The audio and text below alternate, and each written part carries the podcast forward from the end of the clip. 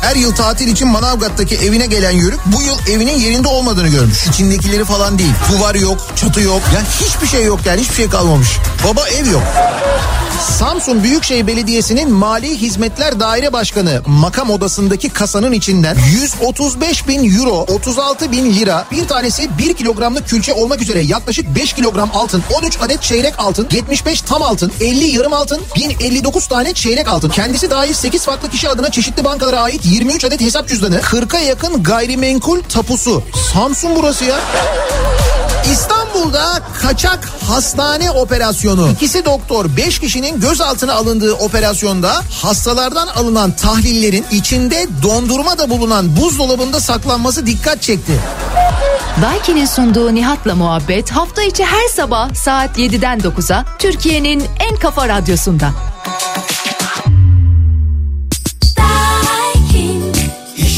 Yerinde dinletir, Daikin, trafikte dinletir. Daikin, doğru hava uzmanı. Daiki'nin sunduğu Nihat'la muhabbet başlıyor.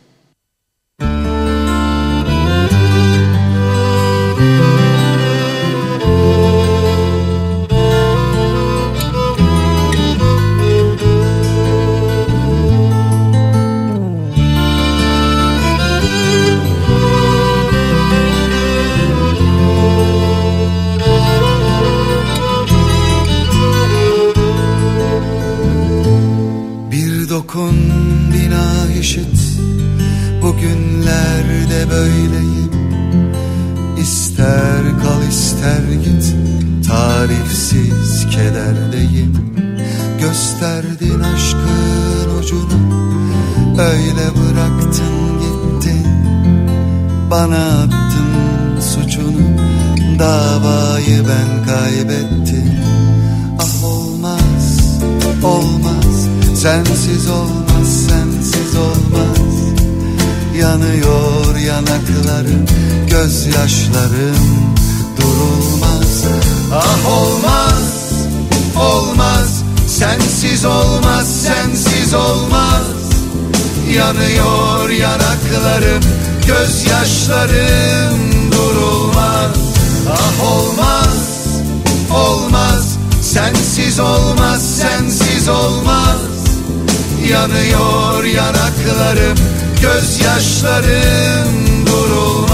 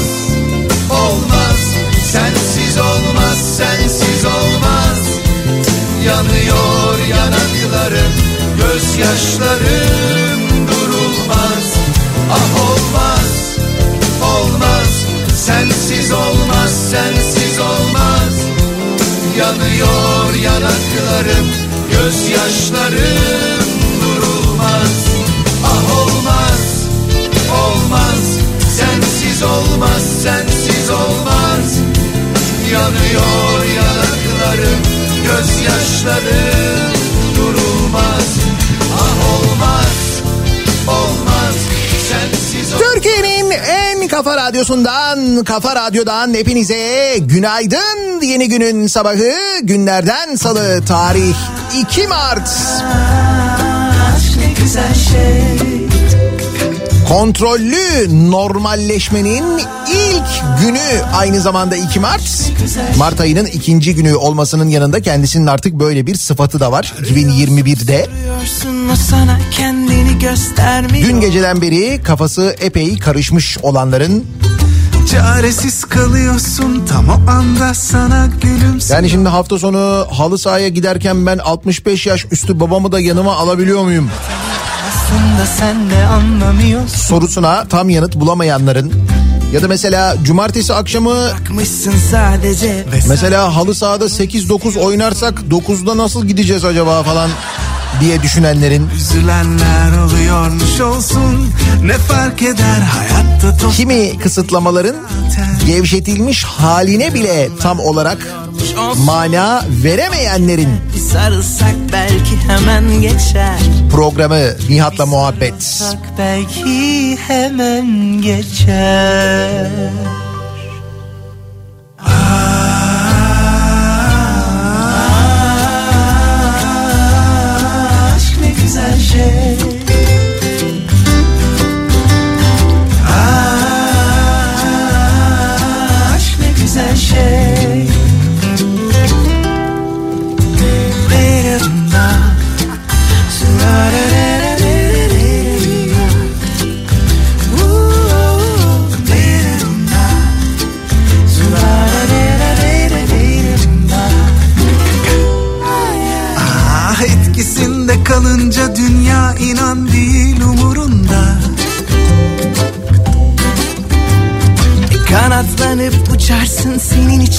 her şey tıkırında.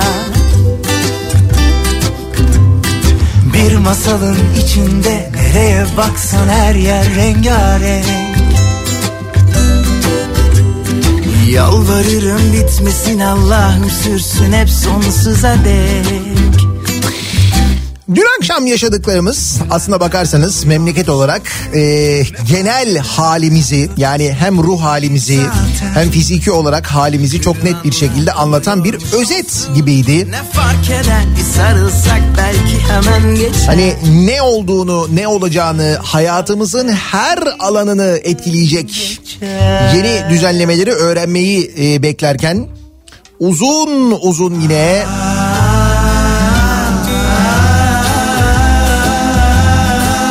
e, uzun uzun bir şeyler dinledik öyle söyleyeyim ben size yani. Yani böyle işte eskiden Türkiye'nin yakın tarihinden oradan buradan bilmem nereden falan filan. Ki o esnada yani o uzun konuşmanın yapıldığı esnada sosyal medyada yazılanlar özellikle de e, Z kuşağının yazdıkları ve gösterdiği tepki Z kuşağını bilmiyoruz, Z kuşağını anlamıyoruz falan diyenler için aslında Z kuşağının e, nasıl her şeyin farkında olduğunu gösteren çok net bir durumdu. Netice itibariyle e, işte bu yeni değişikliklerle ilgili bilgiler geldi. Şimdi onlar da gerçekten çok kafa karıştıran bilgiler. E, şimdi diyor ki mesela bir dinleyicimiz yani şimdi diyor ben hafta sonu Ankara'dan Bursa'ya gidecek olsam Bilecik'te polis çevirse o zaman ceza yer miyim diyor. Çünkü bu yüksek risk şimdi yüksek risk var bir de çok yüksek risk var. Çok yüksek riskli illerdeki sokağa çıkma e, yasakları cumartesi pazar günleri devam ediyor deniyor. Çok yüksek riskli olanlarda diyorum bak. Ama sen mesela yüksek riskli bir ilde yaşıyorsun. Orada cumartesi günleri sokağa çıkma yasağı yok. Yani normal hafta içi gibi. Sabah 5 ile işte gece 9 arası. Bu arada akşam 9'dan sonrası devam ediyor. Bütün Türkiye'de devam ediyor. Yani o akşam 9 sabah 5 bütün Türkiye'de devam ediyor deniyor. Karıştı değil mi kafa? Bununla ilgili muhtemelen e, şimdi daha böyle daha da detaylı açıklamalar işte bu 65 yaş üstü için mesela e, çok yüksek riskli illerde de sokağa çıkmalarıyla alakalı saatlerin arttırılması falan bunlarla ilgili detaylar muhtemelen bir İçişleri Bakanlığı genelgesiyle açıklanacaktır. Bugün yarın öyle tahmin ediyorum ben ama yine de o kadar çok kafa karışıklığı var ki. Çok hevesliyim Her şey tek bir kıvılcıma bakar Evrenin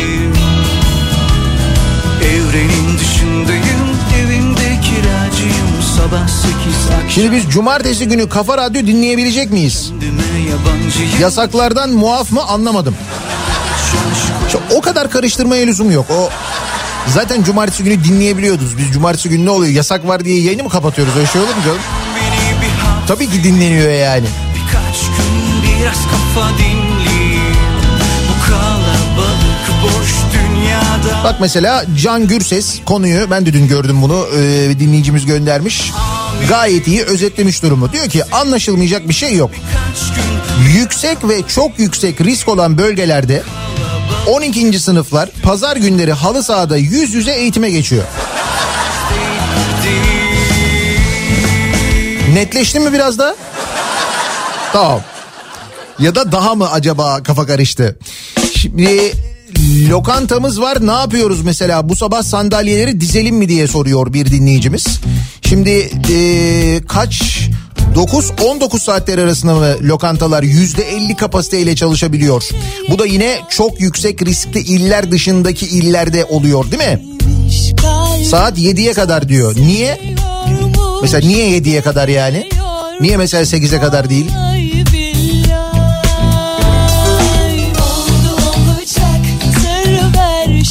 Yalnız ben bu arada e, kimi restoranları ve kimi meyhaneleri hızlarından ötürü tebrik ediyorum.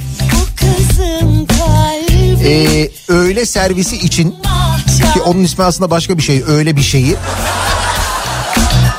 Ama bir şeyi işte bir şey. Ya öğle servisi için e, tanıtım hazırlayıp onu dün gece gönderdiler biliyor musun?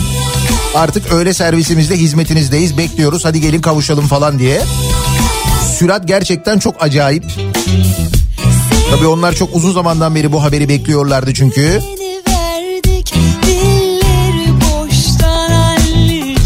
Eskişehir'de kar yağışı var öyle mi?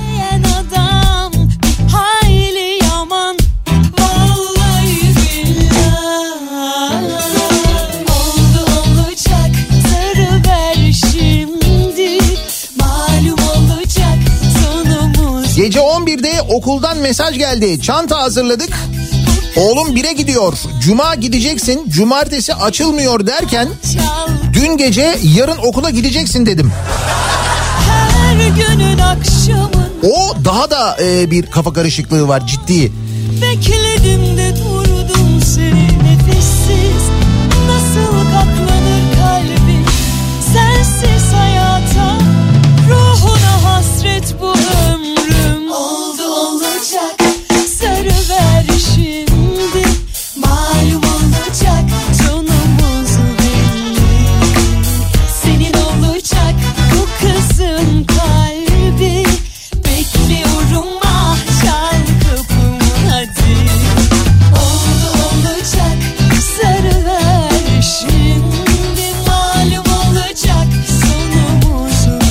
Bizim okul 9 ve 12. sınıfları okula çağırıyor. Okul bugün başlıyor. Evet bak mesela e, bir okuldan böyle bir çağrı gelmiş. Sadece 9 ve 12. sınıflarımızdan isteyenler yarın okula gelebilir. Yani bugün kastediliyor. Saat 9'u 10 geçe dersler başlıyor.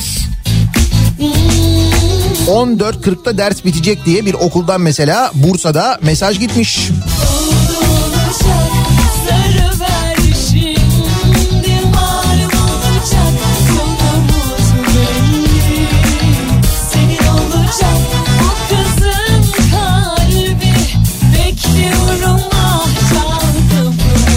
Şimdi tabii şehir şehir de e, merak ediliyor. İşte en çok merak edilen nüfustan dolayı tabii İstanbul. Şimdi İstanbul'da hafta içi e, 21 sabah 5 yasağı devam ediyor. Bir kere önce onu söyleyelim.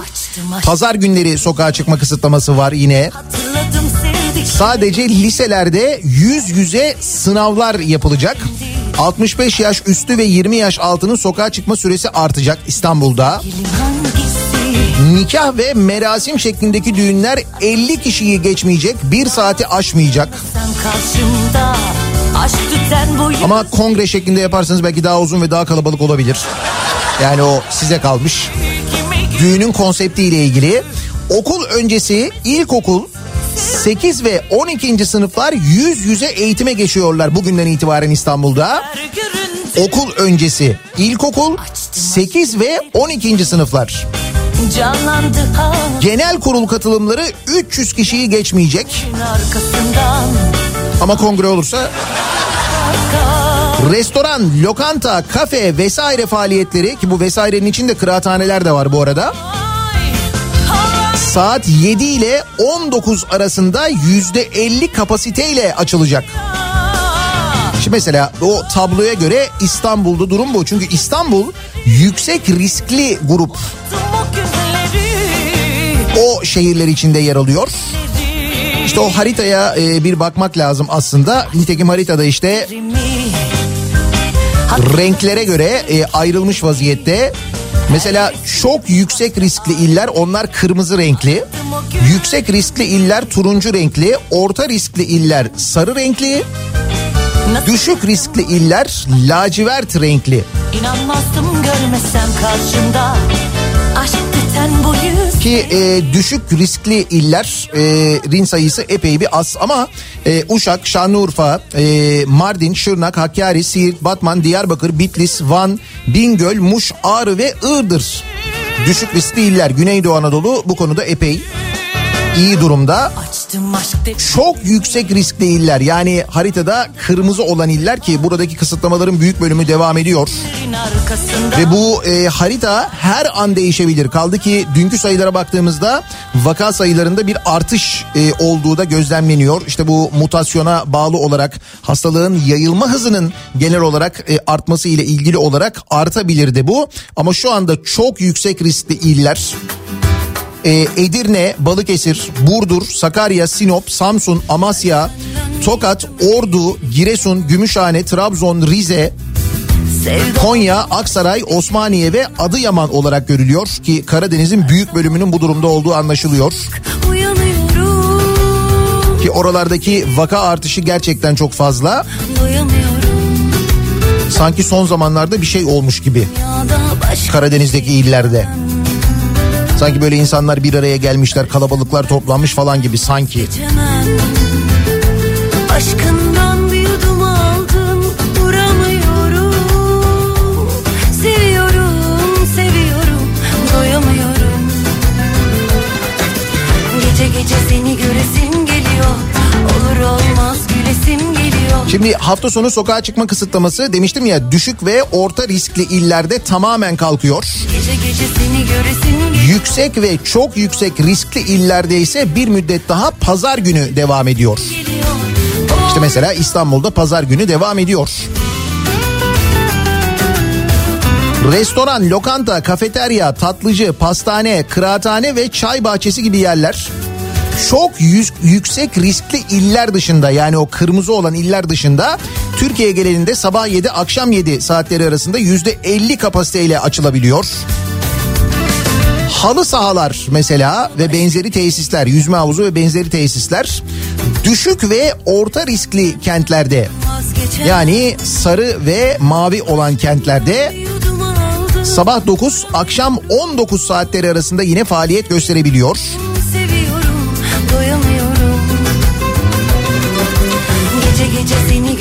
Burada biraz e, şehrinizin hangi renkte olduğunu, hangi risk seviyesinde olduğunu bilmeniz aslına bakarsanız önem kazanıyor.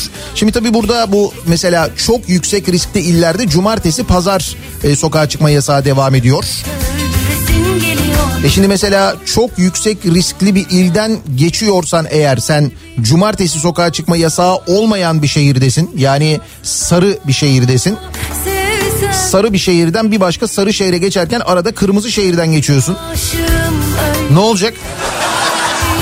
Değil mi? Böyle şeyler var yani.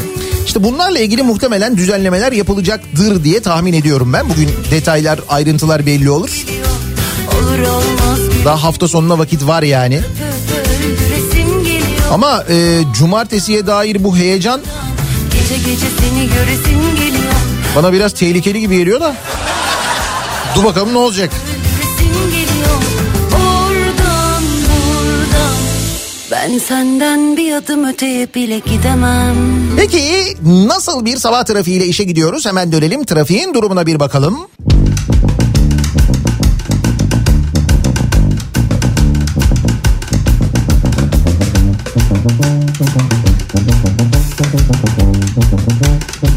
Kafa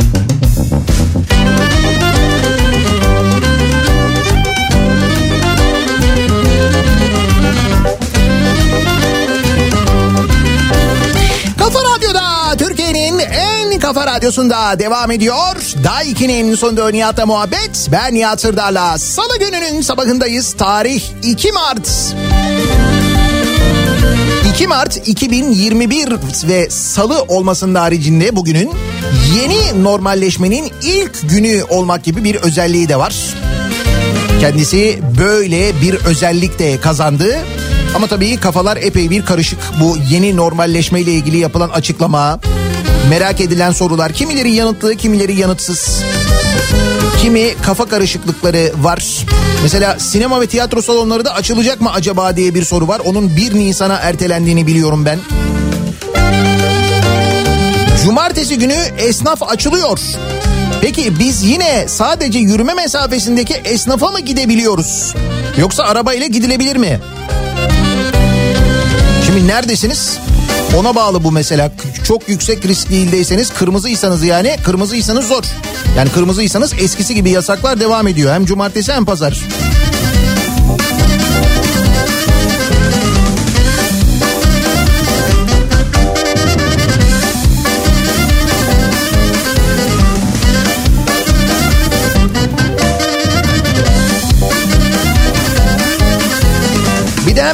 Hemen dün gece mesela çok e, hızlı bir şekilde hazırlanan kimi tablolar, kimi listeler acayip süratli bir şekilde dolaşıma girdi. WhatsApp gruplarından hızlıca paylaşıldı, sosyal medyadan paylaşıldı. İlk kimin yaptığı, bu tabloyu kimin hazırladığı tartışmaları.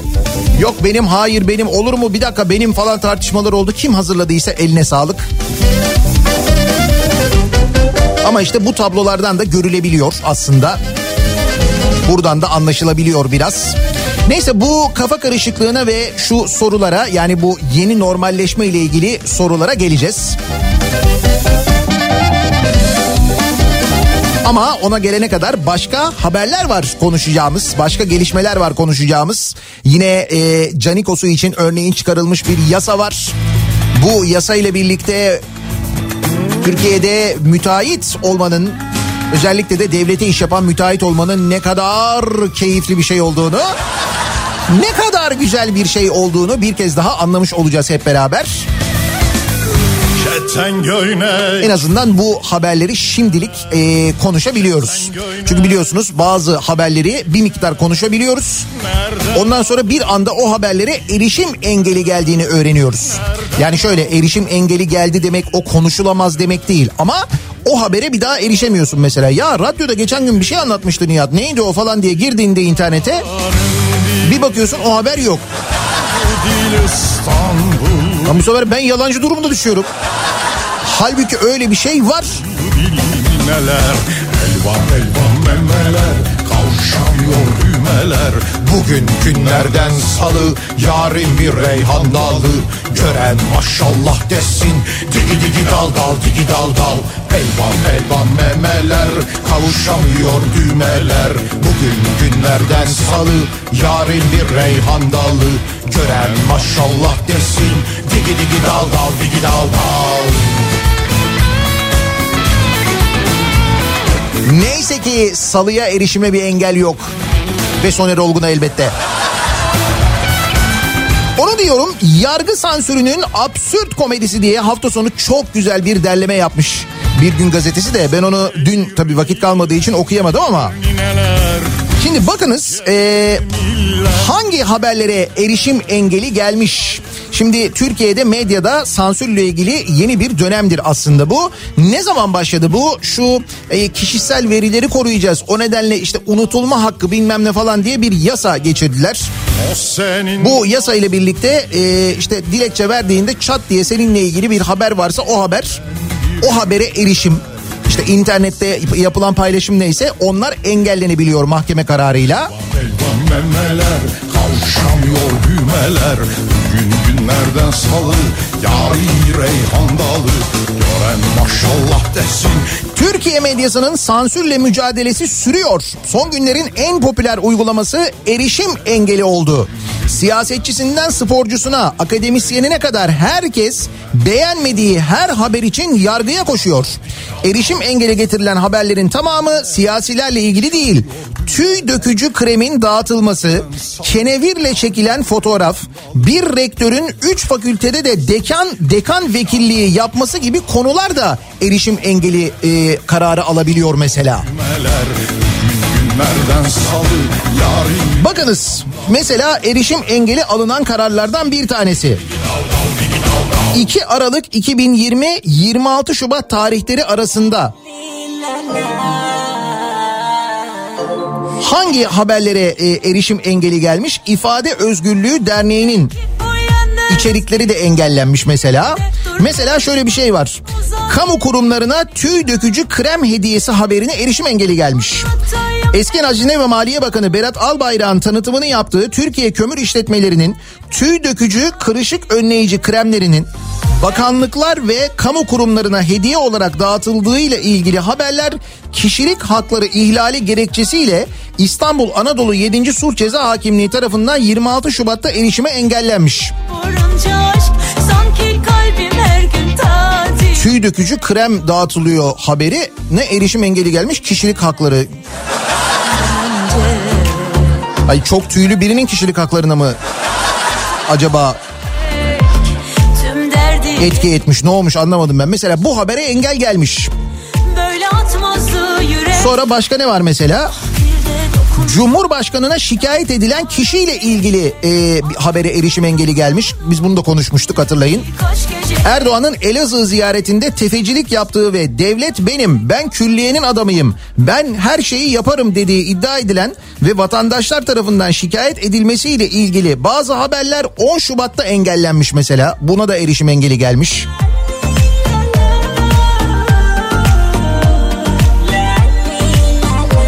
Başkanın kenevir tarlasındaki pozu.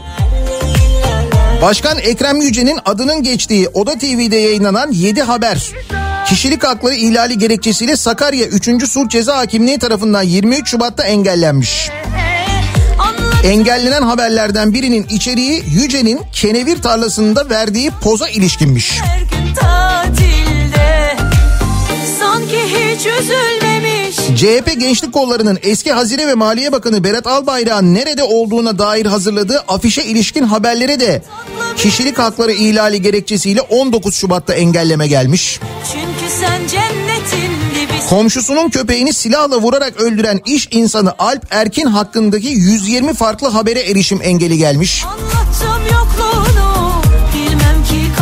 Rektörün oğlunun bir günde memur olması ile ilgili habere erişim engeli gelmiş. Kocaeli Üniversitesi Rektörü Saadettin Hülagün'ün oğlu Taha Hülagün'ün üniversiteden mezun olur olmaz sınavsız olarak önce Kocaeli Büyükşehir Belediyesi'nde SEKA müze müdürü yapılması, ardından yine sınavsız olarak belediyeye özel kalem müdürü olması, bir gün çalıştıktan sonra da memur olarak Cumhurbaşkanlığı kamu diplomasisine geçiş yapması ve buna dair haber de erişim engeli almış.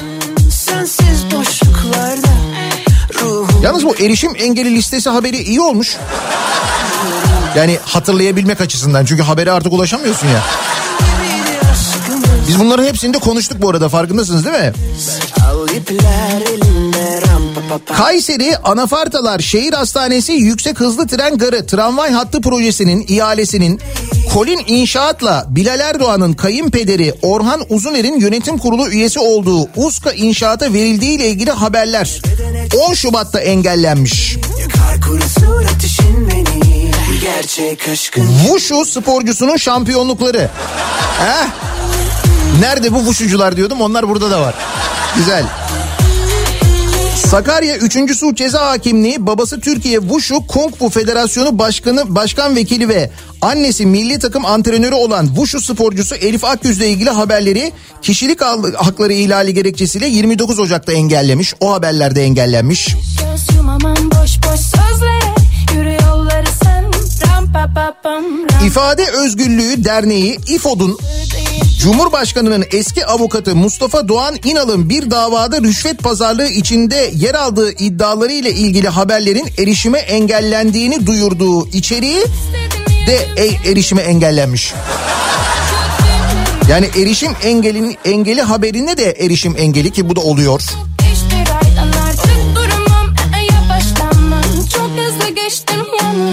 PTT Genel Müdürlüğü'nün bayileri aracılığıyla kuyumculuk yapmak, altın altın satış pazarlama ekipleri oluşturmak, altın ödeme sistemi kurmak, İslami finans altın ürünleri çıkarmak amacıyla AG Pırlanta Ticaret AŞ ile özel ve gizli protokol imzalayıp şirkete 2 milyon dolar aktardığı ile ilgili haberler kişilik hakları ihlali gerekçesiyle 15 Aralık'ta engellenmiş.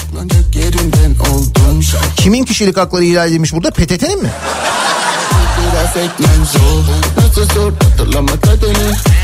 Ki bu haberi de konuşmuştuk hatırlayınız.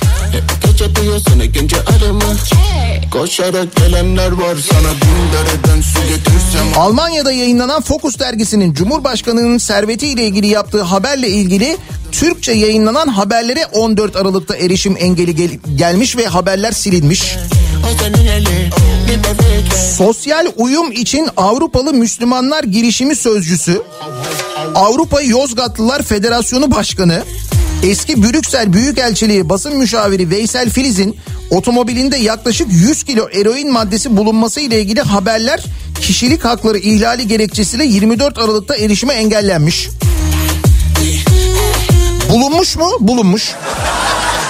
Bayağı sınırda yakalanmış yani. Hatta e, diplomat kimliğini göstermiş ki eski diplomat kimliğiymiş o. Ben hatırlıyorum haberi. E tabii canım şimdi sen erişim engeli getiriyorsun da hafızaya da erişim... Onu engelleyemiyorsun yani. Bak mesela başka hangi habere erişim engeli gelmiş? Kuru ekmek yiyorlar, e, yiyorlarsa aç değiller demektir diyen AKP Denizli Milletvekili Şahin Tin'in Yediği kebapların ücretini Denizli'nin Çivril Belediye Başkanlığı'na yazdırdığı ile ilgili haberlere 18 Aralık'ta erişim engeli gelmiş. şey Nasıl? İyi değil mi bu? Yani erişim engeli.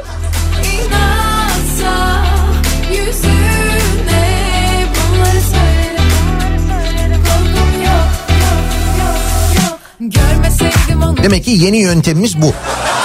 İyi ama işte diyorum sana hafıza diye bir şey var unutmuyorsun. Bak Z kuşağı unutmaz diye e, Z kuşağı Twitter'da başlık açmış. Şu anda e, birinci sıradalar aslında. Üçüncü sırada değiller. Orada bir iki salı görünüyor ama en çok e, paylaşılan hatta ne kadar 170 bin tweet atılmış konuyla ilgili. Unutmuyorlar. Söyleyeyim bak unutmuyorlar.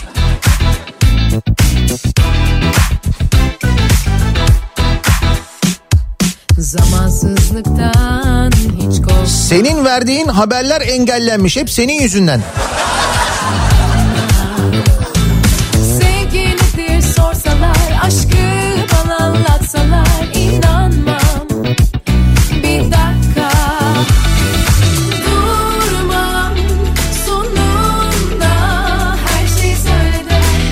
Söylemiştim bir konu vardı. Hani geçen haftalarda da konuşmuştuk bu 128 milyar dolar meselesi. Bu 128 milyar dolar işte bunun e, Merkez Bankası rezervlerinden satıldığı işte Merkez Bankası rezervleriyle ilgili ekside olduğu ya da çok düşük olduğu ile ilgili iddialar.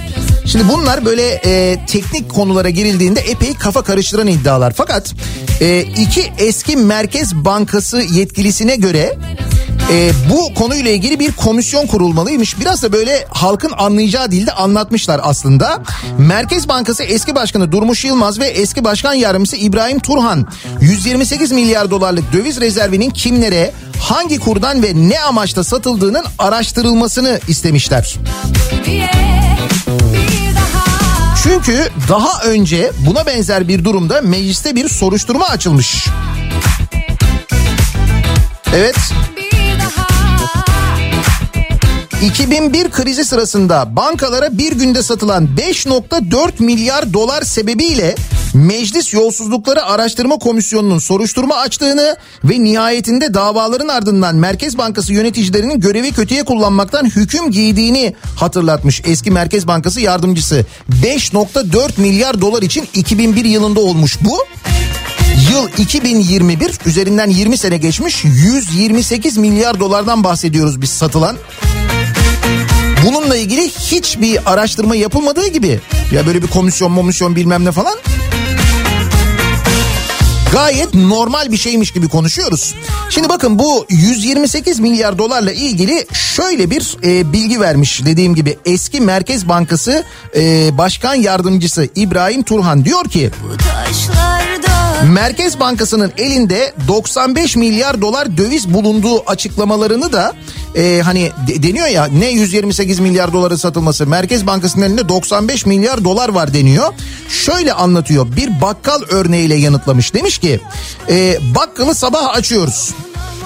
Bakkalı sabah açabiliyoruz bu arada yeni normalleşmede onda bir Zaten açabiliyorduk da neyse dur onu karıştırmayalım o konuya sonra geleceğiz. Bakkalı sabah açıyoruz. Kasada 95 lira para var. Fakat bunun 81 lirası borç. Kalıyor 14 lira. Bir de komşu manavdan emanet 56 lira para almışız. Bu swap dedikleri var ya swap bu işte emanet para. Bir de komşu manavdan emanet 56 lira para almışız. Borcu ve emaneti çıkarıyorsun. Gerçekte artıda değil eksi 42 liradasın. 2021 Ocak sonu itibariyle Merkez Bankası'nın net rezervi eksi 42 milyar dolar. 2020 Ocak sonunda ise kasada 103 milyar dolar vardı. Borcumuz 66 milyar dolar. Emanet 19 milyar dolardı. Rezervimiz eksi değil artı 18 milyar dolardı. Şu anda ise eksi 42 milyar dolar diyor. Eski Merkez Bankası Başkan Yardımcısı bunu söylüyor.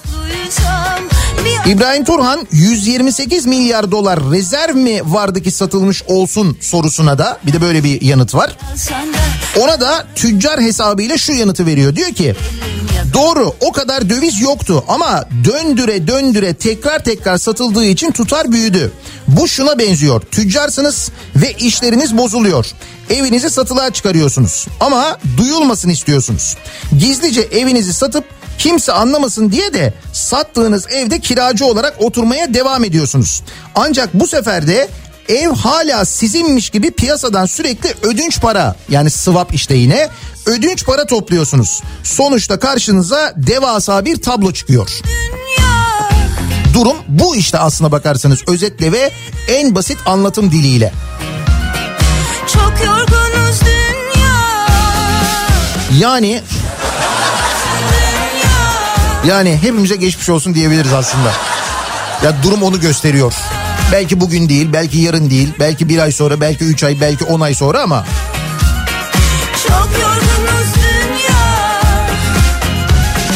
Şimdi durum böyleyken yani işte biz bu eksilerdeyken e, işte bu dövizi 128 milyar dolar parayı döviz yükselmesin diye harcamışken bununla ilgili en ufak bir soruşturma falan bile yapılmazken o sırada öğreniyoruz ki finans kuruluşları müdürlüklerin garantisini kabul etmeyince alelacele bir kanun teklifi hazırlanmış.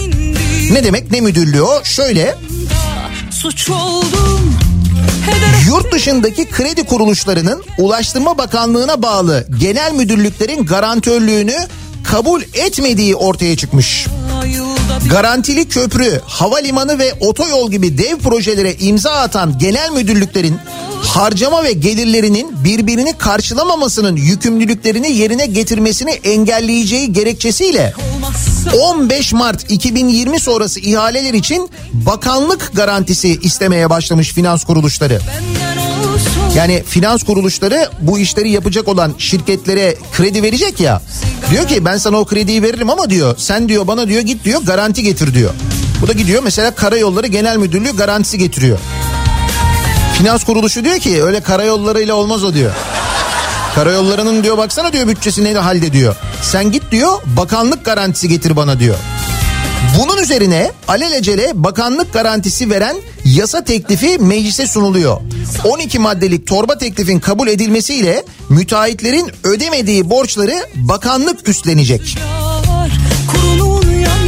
Yani kim üstlenecek? Canım ne kadar olabilir ki öderiz Allah'a sen diyorsanız eğer. Bakınız mesela 15 Mart sonrası yapılan 3 büyük ihale var. Şimdi bu 15 Mart tarihi geçiyor ya 15 Mart sonrası ihaleler için bakanlık garantisi verilecek ya. Bununla ilgili yasa teklifi hazırlanmış ya. Mesela Aydın Denizli Otoyolu 7 milyar liralık ihaleyi eski AKP'li vekil Nasıroğlu'nun akrabalarına ait Fernaz şirketi kazanmış. Şimdi buna bakanlık garanti veriyor. Bu arada bu geçiş garantili yol ha. Bundan geçtik geçtik geçmedik yine de ödüyoruz. O model yani. Kuzey Marmara Otoyolu'nda 8 milyar liralık otoyolun Nakkaş-Başakşehir kesiminin ihalesi Rönesans gruba gitmiş. 15 Mart sonrası ihaleler bunlar. 8 milyar da orada var. Çukurova Havalimanı ihalesi var. 297 milyon euroya AKP Çerkezköy Belediye Başkan adayı Kozuva'nın şirketine gitmiş o da. O havalimanı ihalesi de. Ama işte onun da garantisi var. Yaptın yaptın olmadı bir şey olmuyor. Olmasa da eee, ne oluyor ödeniyor yani bir şekilde işte diyorum ya garanti geliyor. Bakanlık garantisi müdürlük garantisi değil bu şekilde ödeniyor aynı zamanda. İyi değil mi? Bir rahatsızlık falan bir şey yok yani. kendim 7 milyar oradan 8 milyar oradan 15 milyar lira. 15 milyar dedin 15 katrilyon eski parayla. heder ettik 297 milyon euro ne kadar yapıyor onu şey yapamadım şimdi ben. De ki mesela 2,5 milyar lira da o olsa yılda bir gün 15 oradan 2,5 17,5 milyar lira aman. Benden olsun 17,5 milyar lira kaç tane 500'lük banknot yapar? Çünkü öyle bir iddia var 500 liralık banknot hazırlığı varmış. Öyle diyorlar. Ne diyorsun? karanfil tak benden olsun bir sigara yak bana kor olsun sigara yak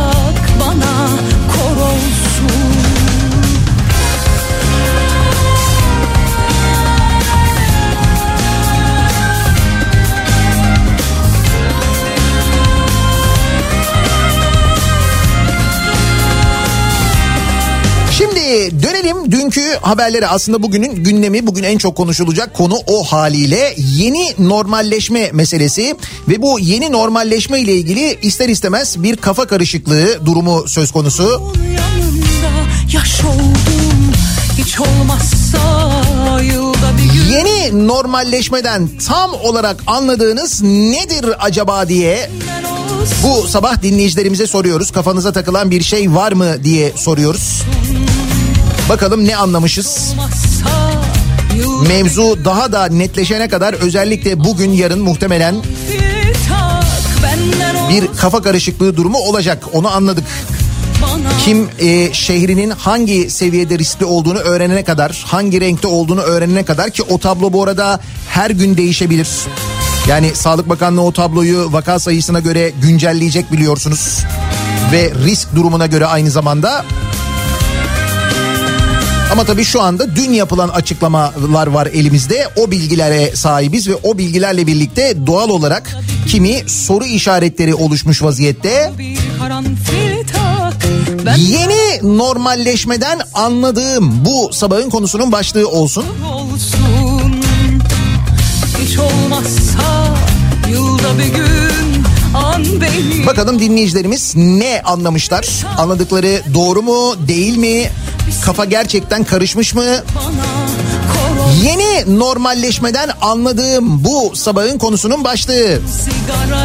Sosyal medya üzerinden yazıp gönderebilirsiniz mesajlarınızı. Twitter'da böyle bir konu başlığımız, bir tabelamız, bir hashtagimiz mevcut. Yeni normalleşmeden anladığım başlığıyla yazıp gönderebilirsiniz mesajlarınızı Twitter üzerinden. Ee, WhatsApp hattımız 0532 172 52 32 0532 172 kafa. Buradan da yazabilirsiniz. Reklamlardan sonra yeniden buradayız. Kafa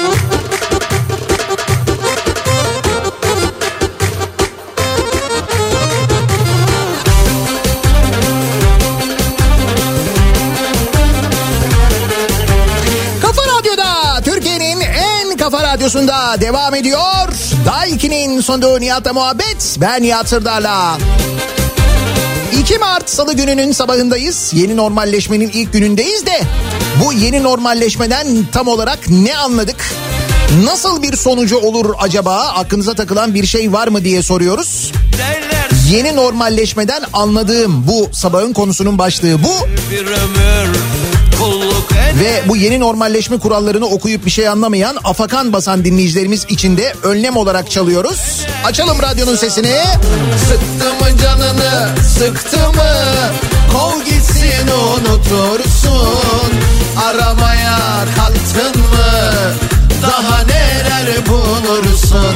Sıktı mı canını sıktı mı? Kov gitsin unutursun Aramaya kalktın mı Neler neler bulursun Hop!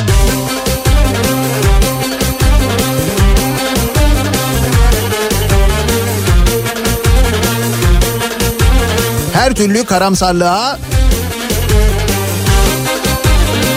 her türlü kafa karışıklığına en iyi gelen ve insanı gerçekten de çaldığı 3 dakika 55 saniye süresince dünyadan koparan şarkı.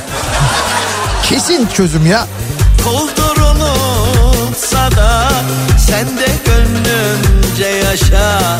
Şu üç günlük dünyada sen de gönlünce yaşa. Şu üç günlük dünyada Sıktı mı canını sıktı mı? Kov gitsin unutursun. Aramaya kalktın mı Daha neler bulursun? Sıktı mı canını sıktı mı?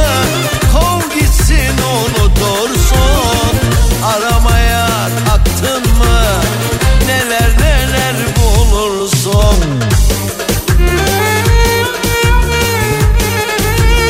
Yeni normalleşmeden anladığım diyor Umut.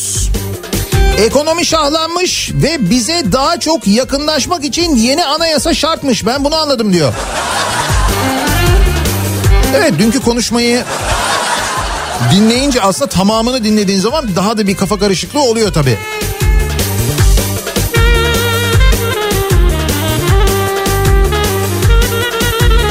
Yeni normalleşmeden anladığım hiçbir şey olmasa da kesin bir şey olmuştur.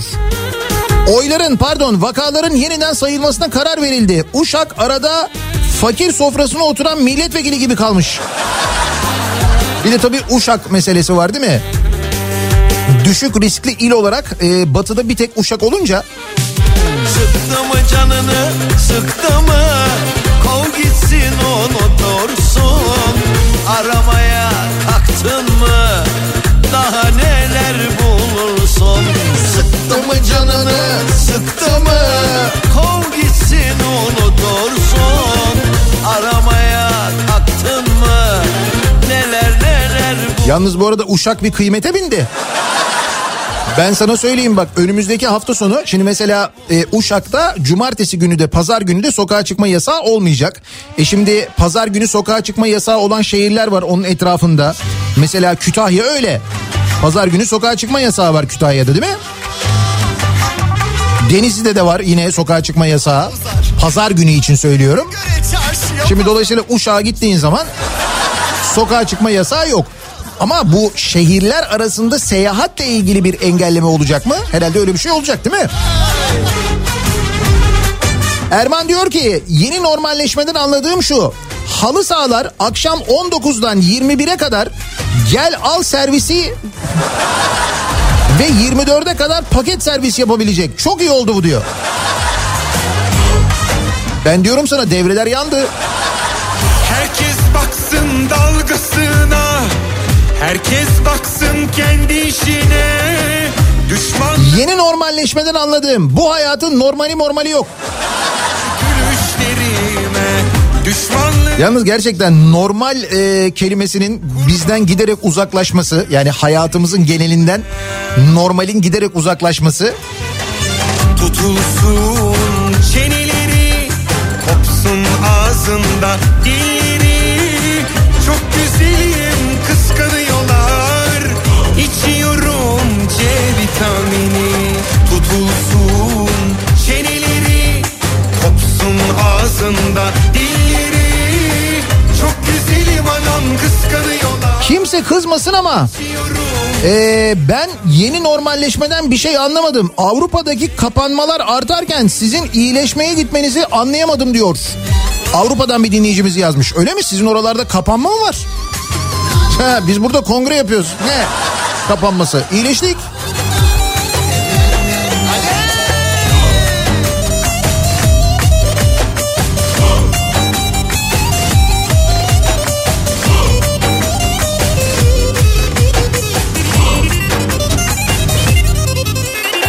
Yeni normalleşmeden anladığım Bursalıların hafta sonu İstanbul'a kaçalım planının tersine dönüp İstanbullulara geçeceği. Yani İstanbullular Bursa'ya gidecekler. Çünkü Bursa'da hafta sonu sokağa çıkabiliyorsun. Öyle mi? Çok güzelim kıskanıyorlar Fazla tıraş cildi bozar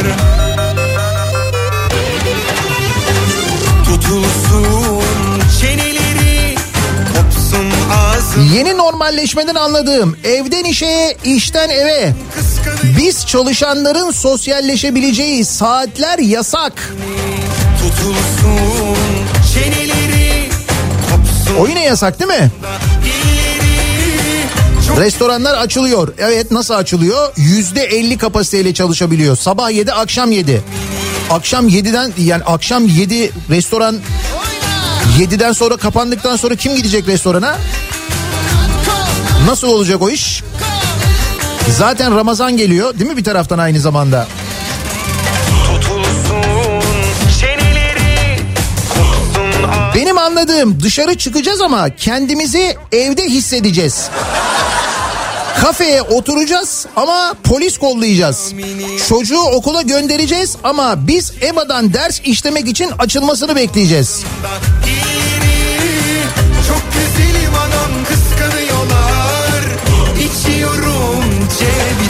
Bu sıktı mı canını şarkısını biraz daha çalarsan buna da erişim engeli gelebilir diye uyarmış bir dinleyicimiz.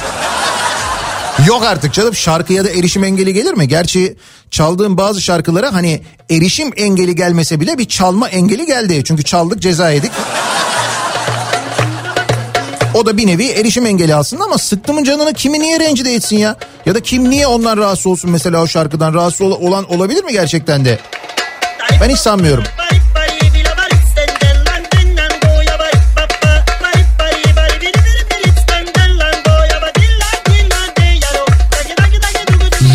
Üzeri restoranlar çok riskli illerde cumartesi 65 yaş üstüyle halı sahada maç yapabilecek. Ye- yeni normalleşmeden anladığım bu. Bir de e, dış güçler üzerimize geliyor. Bir de onu anladım diyor.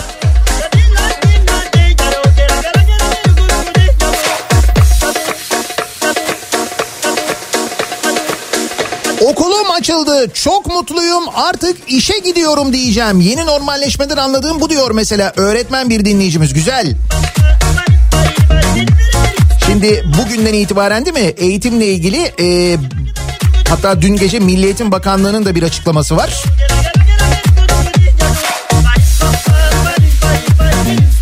Milli Eğitim Bakanlığı yüz yüze eğitimin detayları ile ilgili bir yazılı açıklama yaptı dün. 2 Mart Salı günü itibariyle yani bugünden itibaren tüm okul öncesi eğitim kurumlarında ilkokullarda 8 ve 12. sınıflarda ülke genelinde yüz yüze eğitim başlanacaktır denildi.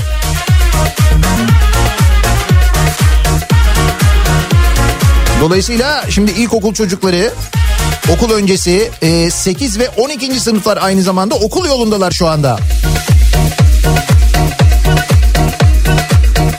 Ondan sonra şey var yüksek riskli çok yüksek riskli orada böyle şurada şöyle falan onlar var ki onlar böyle o detaya girdiğin zaman zaten kafa yanıyor. Orada gireceksin kendi şehrinin hangi riskli olduğunu göreceksin o riskteki duruma bakacaksın.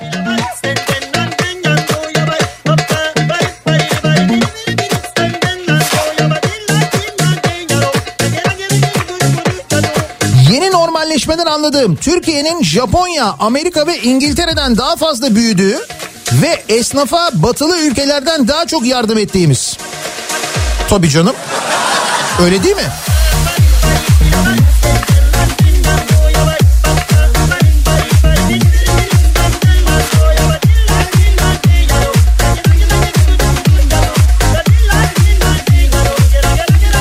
Ankara'dan Ercan. Düşünsene Kırıkkale'desin sokağa çıkıyorsun polis kovalıyor.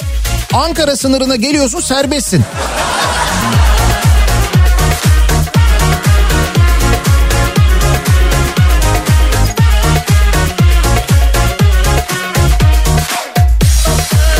Nihat Bey günaydın. Ee, okula geldik. Neresi burası? Gölcük Değirmendere Donanma İlköğretim Okulu'nun kalorifer tesisatı arızalıymış. Okul buz gibi. Ne yapmalıyız bu durumda? Donanmayı arayınız. Hayır yani ismi madem Donanma İlköğretim Okulu ben biliyorum o bölgenin donanma diye geçtiğini. E, Milli Eğitim Bakanlığı e, eğer o konuda ya da ilçe Milli Eğitim Müdürlüğü Gölcük İlçe Milli Eğitim Müdürlüğü konuya çözüm bulamıyorsa hemen orada donanma var. Donanmadan rica ederiz. Oradan birileri gelirler belki hemen o kalorifer tesisatı arızasını, arızasını giderirler. En hızlı çözüm bu gibi geliyor bana.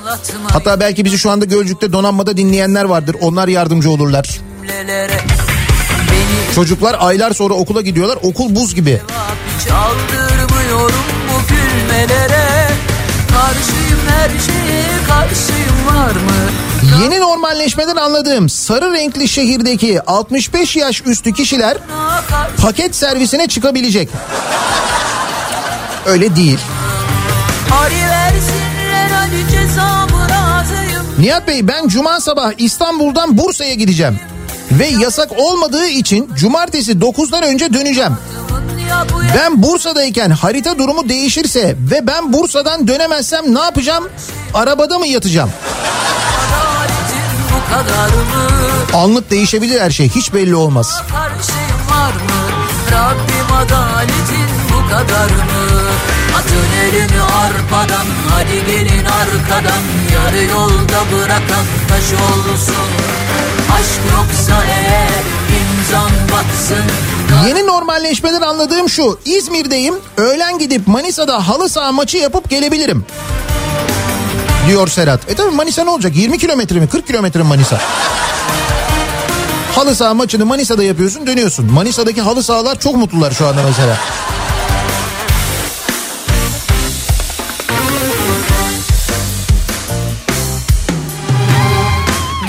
Gelemem dolduruşa hepi topu üç kuruşa Tav olan olana bir daha kül yutma Yeni normalleşme insanın kendine yakışan maskeyi takmasıdır diyen var mesela. Ne, Nevzat göndermiş.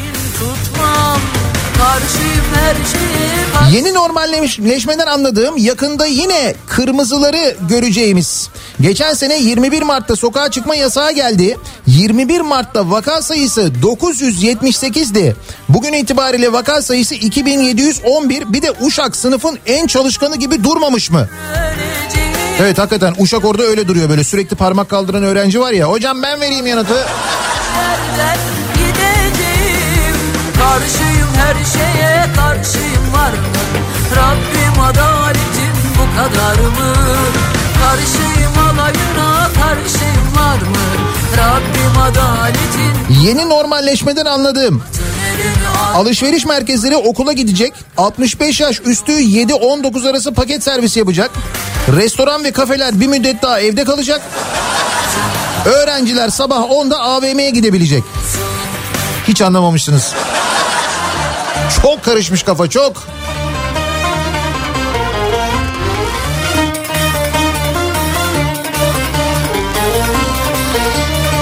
Bir de bu normalleşme haritasının yani Türkiye üzerindeki o renklendirilmiş haritanın e, ister istemez seçim zamanları e, işte bu oya bağlı olarak renklenen haritaya benzerliği durumu var ve buna bağlı olarak yorumlar, espriler falan yapılıyor. İşte ölsem de gözüm açık gitmem yıllar sonra Karadeniz'i ve diğer sahil kesimlerini kırmızı gördüm ya diyor bir dinleyicimiz. Böyle diyen var. İşte sarı kırmızı ve sarı lacivert üzerine espri yapanlar var.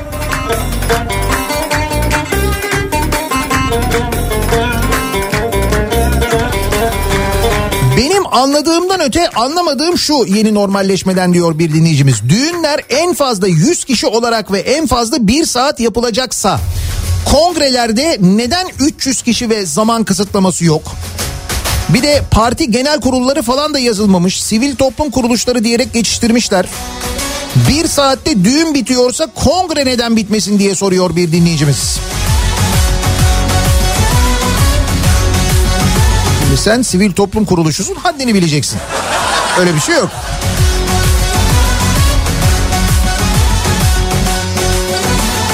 Sabah ne ara oldu be arkadaşım Yeni normalleşmede şehirler arası yolculuk nasıl gerçekleşecek? Kırmızı şehirdeki sarıya giderse renkler karışıp turuncu mu olacak o şehir diye soruyor mesela bir dinleyicimiz.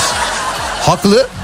Bu dün mesela e, ilk bu açıklama yapıldığında uzmanlar ki televizyonda o sırada ben e, bakıyordum Bülent Tutluoğlu hoca vardı. Profesör Doktor Bülent Tutluoğlu o da aynı şeyi söyledi. Dedi ki peki dedi bu şehirler arası seyahat ne olacak? E, çok riskli illerden diğer illere yapılan seyahatler bunlarla ilgili bir kısıtlama gelecek mi? Bir şey olacak mı? Öldürmeyen her darbe güç verir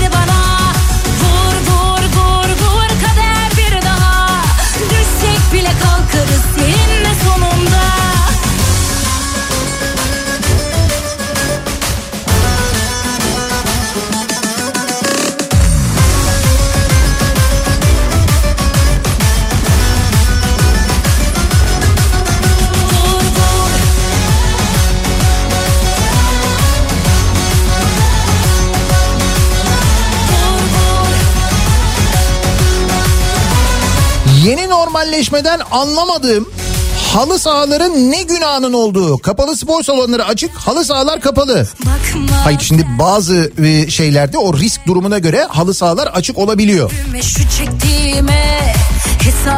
İzmir'den Arif göndermiş ama işte o dediğim gibi şeye göre değişiyor.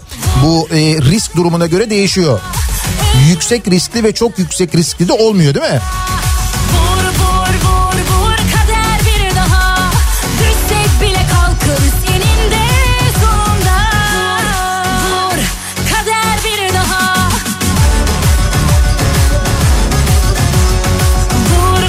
Maske, mesafe, huni. Yeni yeni normalimiz bence bu demiş Ekrem. Maske, mesafe, mesafe, huni. İyi. vur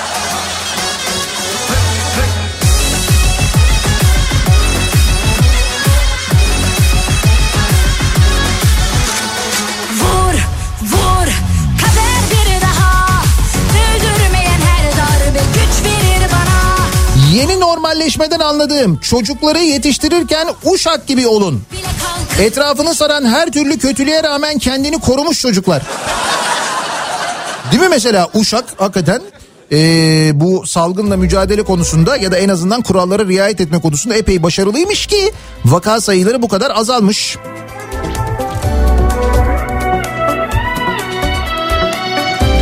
Yeni normalleşmeden anladığım Rus turistler yolda. Antalya hadi yine iyisin. Azerbaycan'da turizm acenteleri Türkiye Nisan itibariyle bütün turizm operasyonlarını açacak diye reklam yapıyorlarmış. Tabii şimdi bir de turizm sezonu geliyor değil mi? O turizm sezonu öncesi turizm gelirini arttırmak maksadıyla da aynı zamanda bir takım adımlar atılması gerekiyordu. Sanki gidişin Biz müzisyenlerin yeni normali diyor ve uzun bir boşluk bırakmış. Büyük çekmeceden Eralp göndermiş. Evet ne oldu? Müzisyenler diyorum açlıktan intihara devam mı etsin müzisyenler diye soruyor bir müzisyen dinleyicimiz haklı. Var mı konserlerle ilgili bir gelişme onlarla ilgili bir karar falan hiç yok değil mi?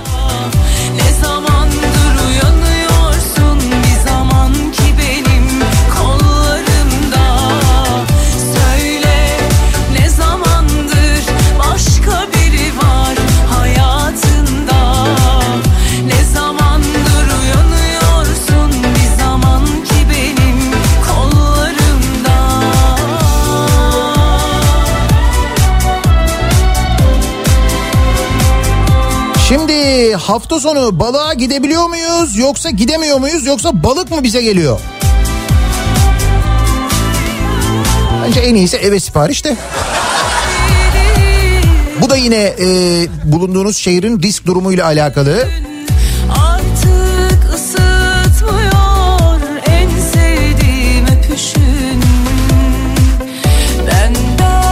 Yeni normalleşmeden anladığım dış güçler saat 7'ye kadar yüzde 50 kapasiteyle bize saldırabilecek. İşte o ara yapılan açıklamada böyle o dış güçler mış güçler falan oluyor ya o zaman biraz daha kafa karışıyor. Ya sürekli böyle ne olacak acaba ne deneyecek acaba diye bekliyorsun. Önceki açıklamalarla birleşince bir kafa karışıklığı oluyor yani. incitir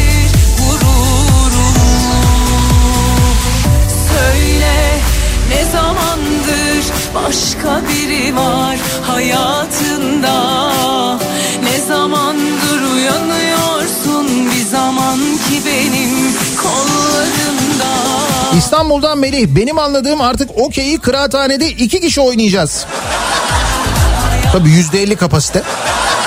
Ha onu soracağım mesela kıraathaneler açılabiliyor. Ee, işte düşük riskli ve e, az riskli olan şehirlerde. Peki yüzde elli kapasiteyle deniyor. Nasıl olacak? Yani kıraathane açılabiliyor ama içinde oyun oynanabiliyor mu? Oynanamıyor mu? Nasıl oluyor? Ya şimdi bu şaka değil. Bunu gerçekten merak eden birincisi kıraathane esnafı var. İkincisi o kıraathaneye giden orada vakit geçiren insanlar var mesela. Onlar da merak ediyorlar. Bu var mı yok mu?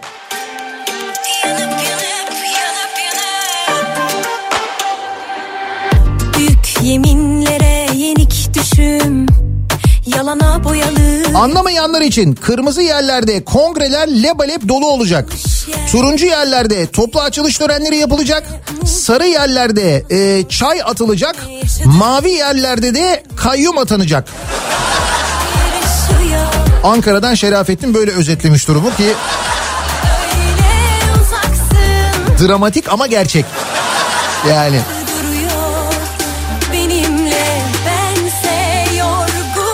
yeni normal kuralları çok karışık. Yakında erişim engeli gelir bence. Satıyorum içime sarıp sarıp düşünüyorum yine yanıp yanıp ol Şimdi bakın mesela Tire'den bir mesaj gelmiş. Diyor ki dinleyicimiz köyümüzde taşımalı eğitim merkezi ilk ve ortaokul var. 7 köyün çocukları bizim köy okullarına geliyor. 15 Şubat'ta açılan köy okulları ile birlikte biz de açıldık. Ama ilk haftadan sonra aşırı vaka artışı sebebiyle okul kapatıldı. Ben buradan bile yeni normalleşmenin ne olacağını gördüm diyor kendisi.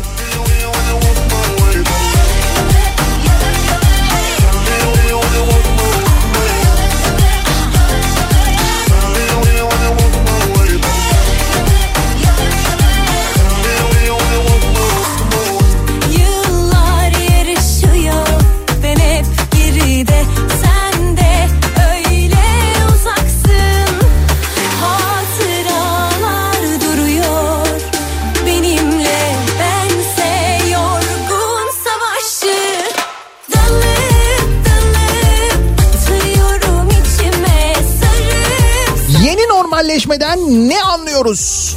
Ya da ne anladık acaba diye dinleyicilerimize soruyoruz.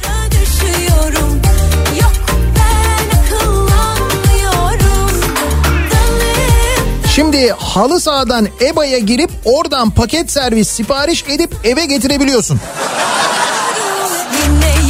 Benim yeni normalleşmeden anladığım bu diyor yani. Diyorum ya sana bu kadar karışmış vaziyette durum.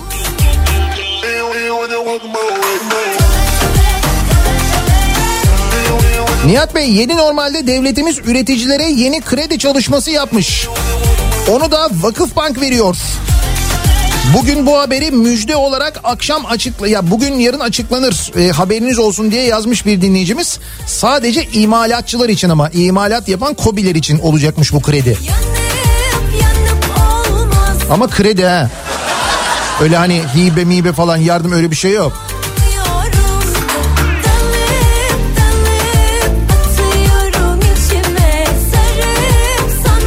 Normalleşmeden anladığım gece 22.30'da bugün okula gideceğimi öğrenmem. Bu arada meslek liselerinde de uygulama dersleri yapılmaya başlanıyor.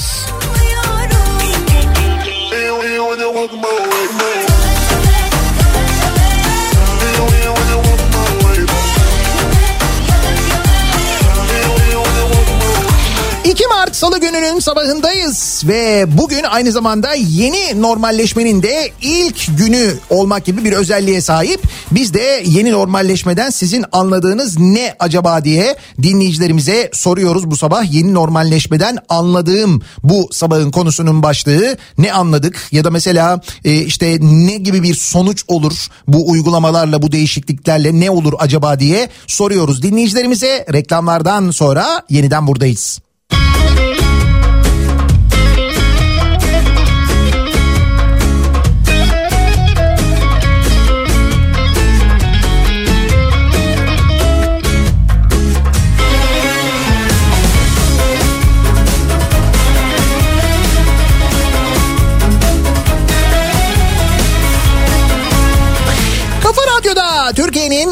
kafa radyosunda devam ediyor. Daiki'nin sonunda Nihat'la muhabbet. Ben Nihat Sırdar'la. Salı gününün sabahındayız. Tarih 2 Mart. Yeni normalleşmenin başladığı gün olarak yakın tarihe yazılacak 2 Mart 2021 tarihi. Peki ne anladık yeni normalleşmeden ya da yeni normalleşmenin sonucu ne olabilir acaba? Bir öngörünüz var mı diye biz de dinleyicilerimize soruyoruz. Uçtu resmen Birileri tutsun. Bal küpü mübarek.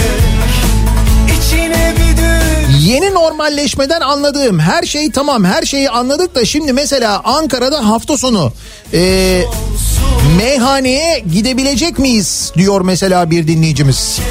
Şimdi cumartesi günü Ankara'da bildiğim kadarıyla e, sabah 5'ten sonra akşam 21'e kadar gidebiliyorsunuz ama restoran 7'ye kadar açık ve %50 kapasiteyle çalışabiliyor restoranlar. Ona e, içkili yani alkollü içecek satan restoranlar da dahil bildiğim kadarıyla. Dolayısıyla öğle rakısı durumu var. Zaten hep onu yazıyor insanlar. Herkes onu paylaşıyor.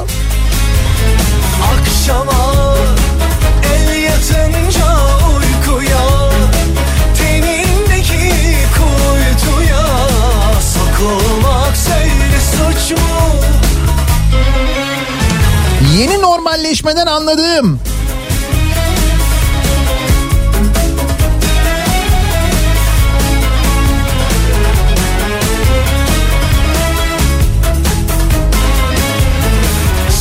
Okullar açık değil mi? Bak şimdi hala bir kafa karışıklığı var. Az sonra kızımı okula bırakmak için çıkacağım. Net bir şey anlayan varsa haber versin acil. Canım işte diyorum ya Milli Eğitim Bakanlığı'nın açıklaması var. Milli Eğitim Bakanı net bir şekilde dün bu e, Cumhurbaşkanı'nın yaptığı açıklamadan sonra bir açıklama yaptı. Dedi ki Milli Eğitim Bakanlığı 2 Mart Salı günü itibarıyla bütün okul öncesi eğitim kurumlarında, okul öncesi eğitim kurumlarında, ilkokullarda 8 ve 12. sınıflarda ülke genelinde yüz yüze eğitime başlanılacaktır deniliyor. Milli Eğitim Bakanlığı'nın açıklamasında. haberin olsun Haberin olsun Çok beter Bu nasıl iş be kız yeter İnsanız be can çeker Senin için safın yok mu? Uşak'ta oylar pardon hastalar tekrar sayılsın. Uşak'ta oylara itiraz var. Pardon vakalara.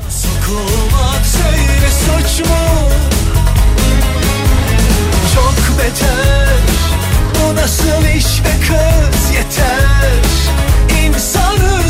Yeni normalden anladığım bir Uşaklı olarak diyor bir dinleyicimiz. Yıllardır Uşak Karadeniz'de mi diye soranlar artık yerini öğrenmiştir. Umuyorum, diliyorum. Yok yok dün akşam itibariyle Uşak net bir şekilde coğrafi olarak belirlendi ya. Bilmeyenler için söylüyorum ben tabii ki biliyorum da.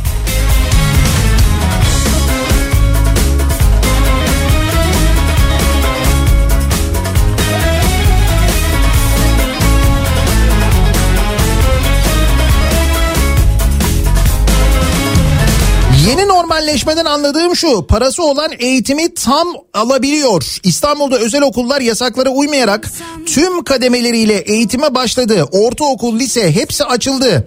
Ama devlet okulunda ortaokullar başlayamıyor, liseler başlayamıyor. İstanbul yüksek riskli çünkü diyor mesela bir dinleyicimiz. Öğretmen bir dinleyicimiz göndermiş.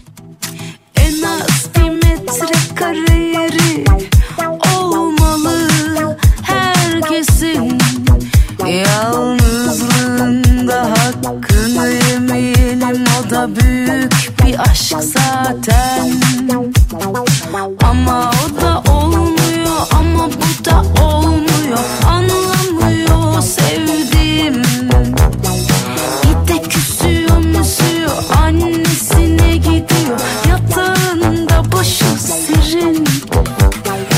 Samsun'da iş yerinde korona yok ya. Cumartesi çalışacağız. Pazar korona var gezemeyeceğiz ama diyor. Zafer göndermiş. Kasa şehri Samsun'dan gönderiyorum diyor. Ha bir de böyle bir şey var şimdi mesela cumartesi günü sokağa çıkma yasağı yok. Yüksek çok yüksek riskli illerde değil. Onlarda cumartesi pazar var yine diğerlerinde. Mesela cumartesi günü yo- e, sokağa çıkabiliyorsun ama pazar çıkamıyorsun. Adam diyor ki ben cumartesi çalışıyorum. Tek günüm diyor pazar. İşte zaten onun için o pazar gününü yasaklıyorlar aslında. Sizin o tek çalışmadığınız gün pazar hepiniz sokaklara çıkarsınız çıkmayın diye o pazar günü yasağını devam ettiriyorlar anladığım kadarıyla. Yani normal de o kadar normal değil. Onu diyoruz yani. Yalana da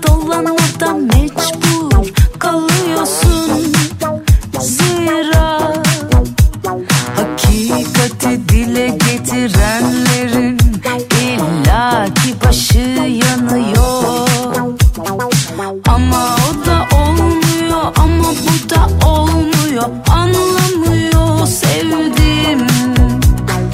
Kırmızı renkli bir ilden saat 16'da yola çıkan bir kişi aralarında iki turuncu, üç sarı, bir kırmızı il bulunan mavi ile giderken kaç farklı yasaktan yırtmış olur? Evimize gidelim konuşuruz. Tabii amaç bu olmamalı da. Kırarız iki tek atarız. Birisi nasipse duruma bakarız. Yani nanay nanay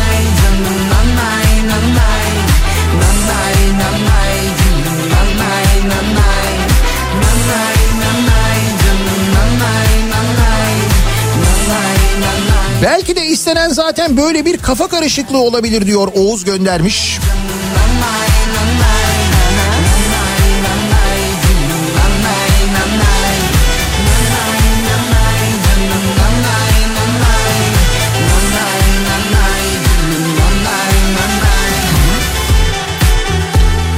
Haftaya bence bu tablo değişir. Bu kadar mutasyonu varken tabii bu arada şunu unutmamak lazım. Yani bu tablo sabit bir tablo değil. Bu tablo sürekli değişecek. Dolayısıyla şehirlerdeki vaka sayıları arttığında o şehir örneğin yüksek riskiden çok yüksek riskliye geçtiğinde yani kırmızıya döndüğünde ki dönebilir. O zaman bu yasaklar yeniden e, artmaya başlayacak. Dolayısıyla e, misal e, restoranların e, işte restoranlar açılıyor ya evet kısıtlı bir şekilde açılıyor. Sabah 7 akşam 7 çalışıyor ki o akşam 7 kısıtlaması hakikaten saçma. Ama işte %50 kapasiteyle çalışıyor. Şimdi eğer geçen seferki normalleşmede olduğu gibi restoranlar bu %50'yi biz aşalım daha fazla dolduralım derlerse ve o şehirde hastalığın yayılmasına eğer sebep olurlarsa ki sadece onlar sebep olacaklar diye söylemiyorum ama totalini düşünün yani bütün bir şehri düşünün. O şehirde bu kurallara uymayan birçok yer birçok mekan olduğunu düşünün o şehrin kırmızıya dönmesine sebebiyet verecektir. Yani kurallara uymanın böyle bir önemi var aslında geleceğe dair. Kim demiş ki ben bilmem aşkı sevdayı Sevgilimle kol kola gezip tozmayı O nedenle bu haritanın sabit bir harita olmadığını, bu haritanın sürekli güncelleneceğini, dolayısıyla o renklerin değişebileceğini de unutmamamız yani riskin devam ettiğini unutmamamız gerekiyor. O kısmı çok önemli. Kim demiş ki ben sevmem yalan dünyayı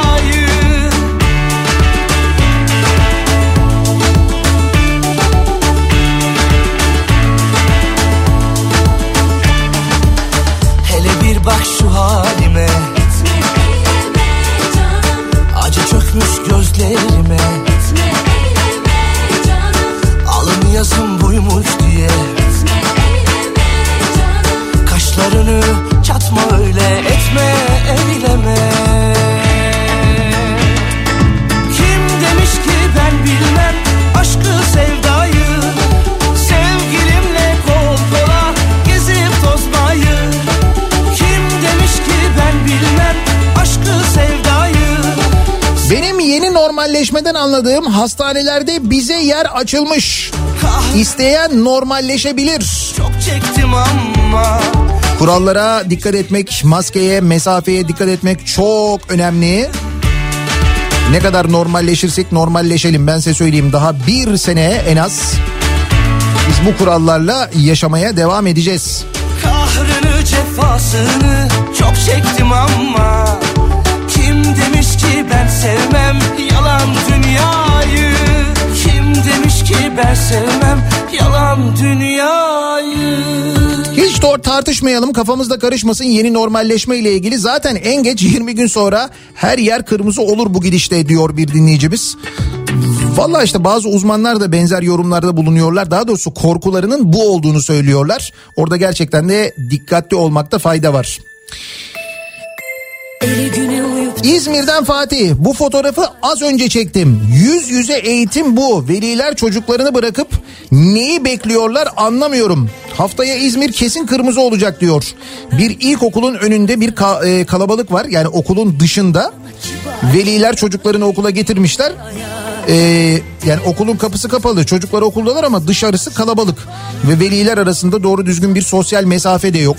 Şimdi bir de böyle şeyler olacak değil mi? İçini dışını yazını kışını bilsem bir bıçak saplanıyor Kar topu gibi büyüyüp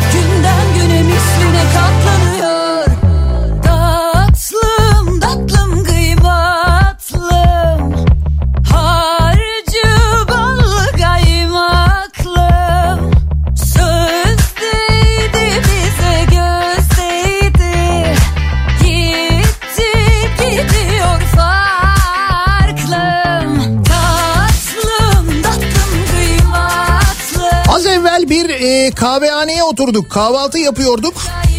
İnsanları gözlemledim. Kahvehaneye bakışları hayatlarında ilk defa böyle bir şey görmüşçesine. Tabii şimdi o kadar uzun zamandan beri kapalı olan mekanlar şimdi bu sabah itibariyle açılınca 7'den itibaren değil mi?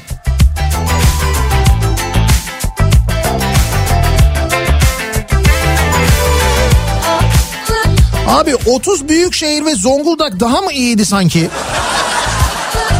Sanki değil mi? Bana da o yöntem daha iyi geldi. Daha az kafa karışıyordu orada yani. Onu biliyorduk en azından. 30 büyük şehir ve Zonguldak diyorduk mesela. Zonguldak da bu durumdan memnundu. Yani isminin duyulmasından falan. Epey popüler olmuştu Zonguldak. Yaşanan duyguların eminden kaybediyor azar azar Dilediğini de bana kibar Kibar ama diline bir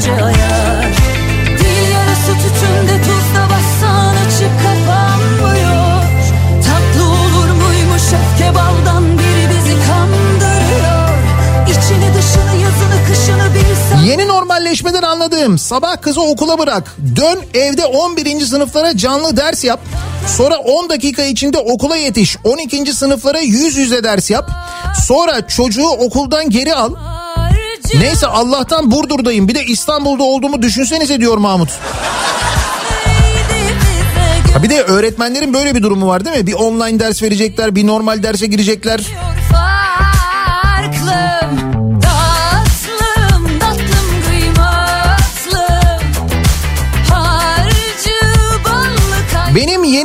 Yeni normalleşmeden anladığım kongreler bitsin sonra bakarız. Kaldı mı ya? Daha kongre hala var mı?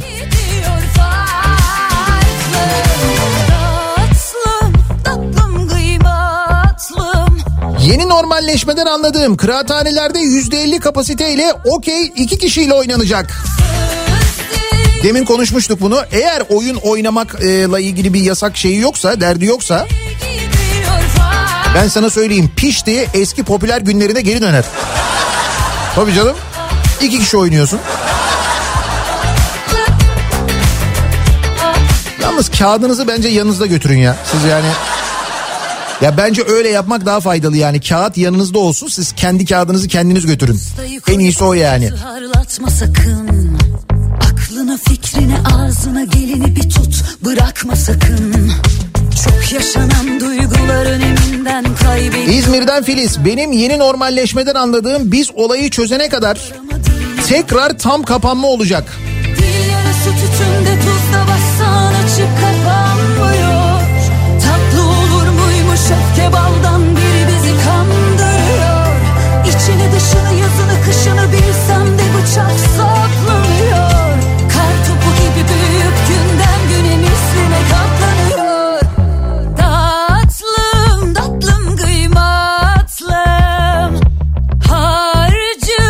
Parasıyla şehir rengini değiştiremiyor muyuz?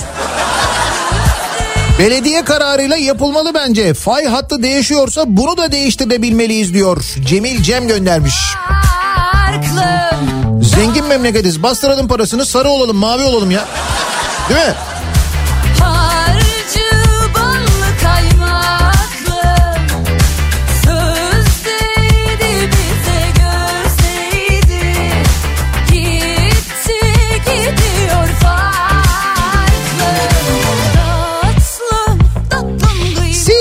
Normalleşmeden ne anlıyorsunuz acaba diye soruyoruz dinleyicilerimize. Dün açıklanan yeni kurallar epey bir kafa karıştırdı. E, dolayısıyla bir anlayan var, anlamayan var. Çeşitli uygulamalarda e, soru işaretleri var. Nasıl bir sonucu olur acaba diye bir taraftan değerlendiriyoruz. Bir ara verelim. Reklamlardan sonra yeniden buradayız. Hava